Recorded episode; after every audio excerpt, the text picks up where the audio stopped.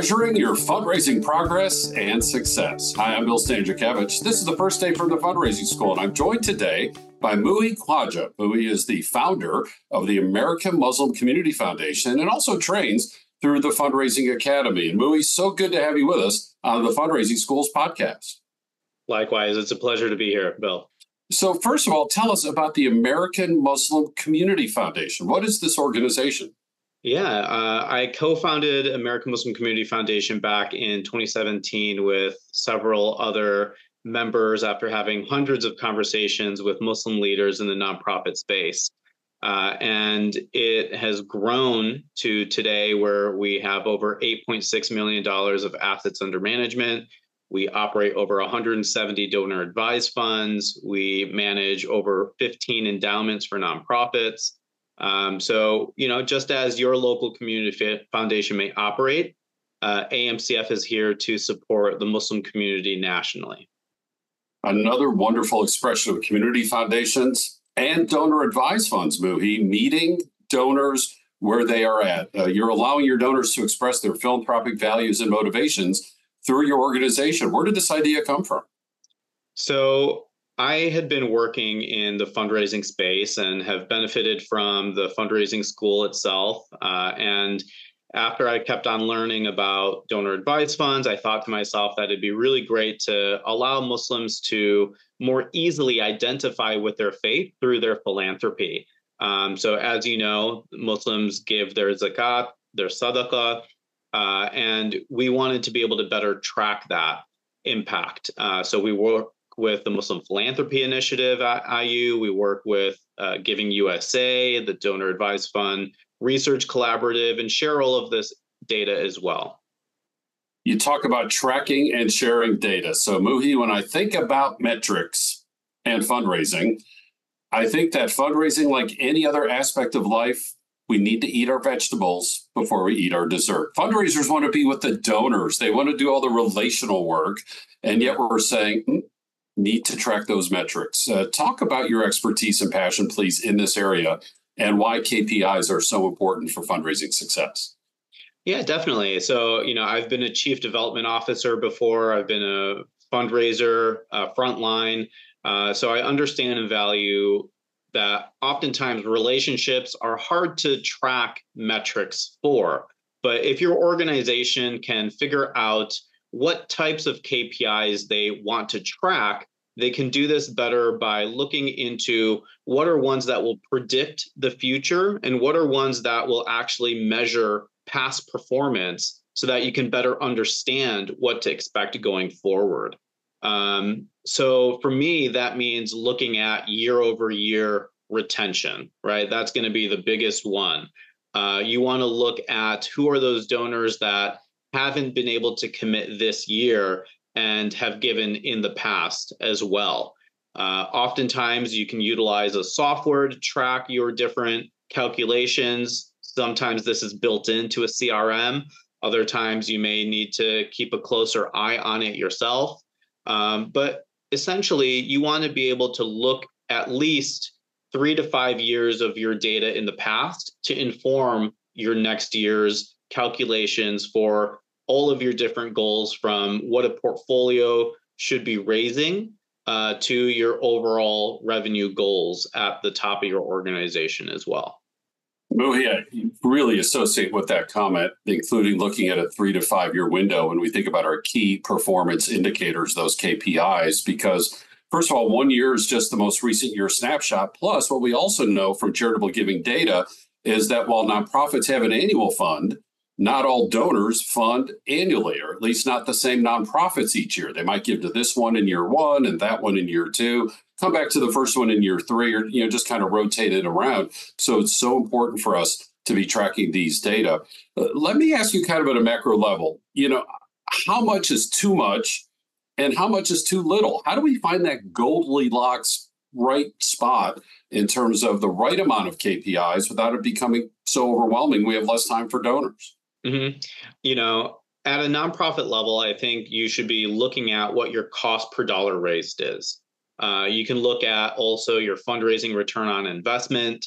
Um, and if you at least are keeping an eye and track of those two larger metrics for your organization, um, then you can go down a little bit further to look at like donor relationship KPIs, right? What is the, again, donor retention rate, your lapsed donor rate, your attrition, uh, and where is the donor growth value or the donor lifetime value of their commitment to your organization.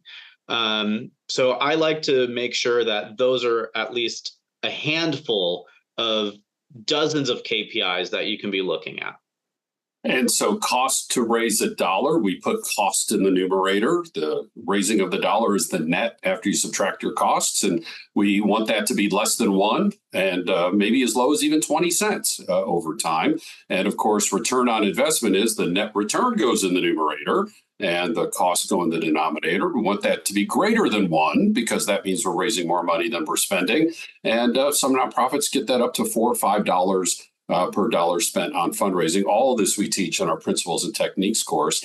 Muhi, what about relationships? You know, we, we, get this question of like, do I count every email? Do I count every phone call? And especially a major gift officer, you know, they say, you know, here's a portfolio of 150 donors, and you need to have X number of contacts with these donors per month or per year.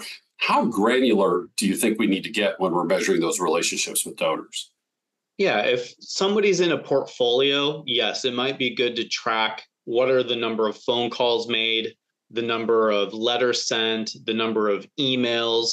Um, but really, you want to focus on what if you can track the open rate, the click rate, uh, the response rate. These are going to be better indicators for you to gauge what level of communication is effective for the donor on an individual level. And the data will talk to us. One of my mentors told me that one time. He said, Bill, listen closely. The data are talking to us. Uh, and it's which data we're tracking and then analyzing to maximize our fundraising opportunities. Muhi, there may be some in our audience who just kind of feel overwhelmed by this. You know, how do I set this up? And do I need fancy technology? Can I just use an Excel spreadsheet? What advice do you have for nonprofits who are just getting started in formalizing their fundraising systems to also include key performance indicators. Yeah, maybe you're a one person development team, and I've been there before as well. So you can only really do so much. Um, but what I would suggest is if you have the budget to look into a CRM that can help track these things, that's going to be a really great investment. If you are bootstrapped I would keep track of how many asks you're making throughout the year. Uh, and this is more than just an email, newsletter, donor button, right? You want a specific solicitation. Um, so maybe there is something that uh, a program that is going on that you want to invite somebody to take part in, or there is a rapid response to a crisis happening and you want to make sure you put that ask in front of them. I worked at the American Red Cross for five years, and every other day there was a new disaster unfolding. Um, so we often made a lot of asks in our system, and that was all tracked through our CRM. Um, so you want to be able to look efficiently at how you can manage your portfolio. Uh, and a portfolio may have 70 people in it, or it might have a few hundred. Again, depends on how your organization looks.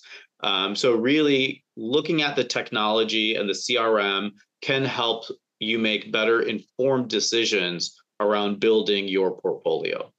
And if you don't have that CRM yet, uh, that's a great opportunity for a special board gift. Can board members give above and beyond their annual gift to make that initial purchase? Sometimes we'll find a foundation or a corporation that will give a capacity building grant to help with that as well. And if all else comes to fail, a simple Excel spreadsheet is so much better than nothing to help you start tracking your outcomes. Muhi, if, if you could just step back. So you've given us a great description of the importance of data, the type of data to track now the system's in place. How does that feel? What does that look like? Now we have the momentum. How does that help us with our margin and our time to be able to spend more time with donors? Can you describe that for us? Yeah. So, you know, hopefully once the system is running, and again, as a fundraiser, you've been at your organization, you are working with this portfolio year over year, you can see the impact and the growth or decline uh, in a simple line chart, right? How many donors did you have? What was the average gift that they made? Uh, what was the total revenue? All of these things will start telling a story.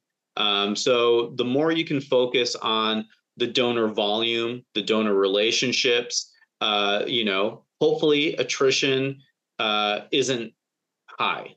Um, but considering what are some things that you can do, and when you look at the the data, again, that will inform the different steps that you can take. And hopefully, you can, if you're a one-person development team, you can talk to other fundraisers through virtual settings like nonprofit happy hour, uh, or you can go to an organization like Association of Fundraising Professionals and talk with other people in similar situations to bounce ideas off of them. Uh, but you really want to be looking at what are other organizations' metrics, what would fit for yours, what makes sense for yours. Uh, and again, do what you have the capacity to do, but do it well. Uh, to riff off that old song, it's nonprofit happy hour somewhere, and to be able to network with our colleagues uh, can be so helpful. And again, these data are so important to track. And for those of you who, who might be feeling a little bit overwhelmed, remember this you're always in the process of gathering new donors, but the least amount of time and the least amount of financial cost is staying in touch with our current donors and having that donor retention rate be high, inviting people to make upgraded gifts over time. Now they can join your campaign. They can maybe make a major gift someday. And even if not, they're staying steady with that annual fund giving that is the lifeblood of your organization. Uh, these uh, principles and techniques are taught in our courses at the fundraising school, 24 of them in all. We're in eight US cities. We're online all over the world. And we can also customize our training specifically for your nonprofit, your association, your region, your country, whatever the context might be. We have quarterly webinars and these podcasts all of our techniques gathered in our textbook, Achieving Excellence in Fundraising, the fifth edition. And our website, where all of this is found, is philanthropy.iupui.edu forward slash the fundraising school. Muhi Khwaja is the co-founder of the American Muslim Community Foundation, teaches for the Fundraising Academy. We're so grateful to have Muhi as our guest today in a podcast produced by my colleagues Mike Anthony and Jennifer Boffman. I'm Bill Stanczykiewicz. Now you are now more fully informed on this first day from the fundraising school.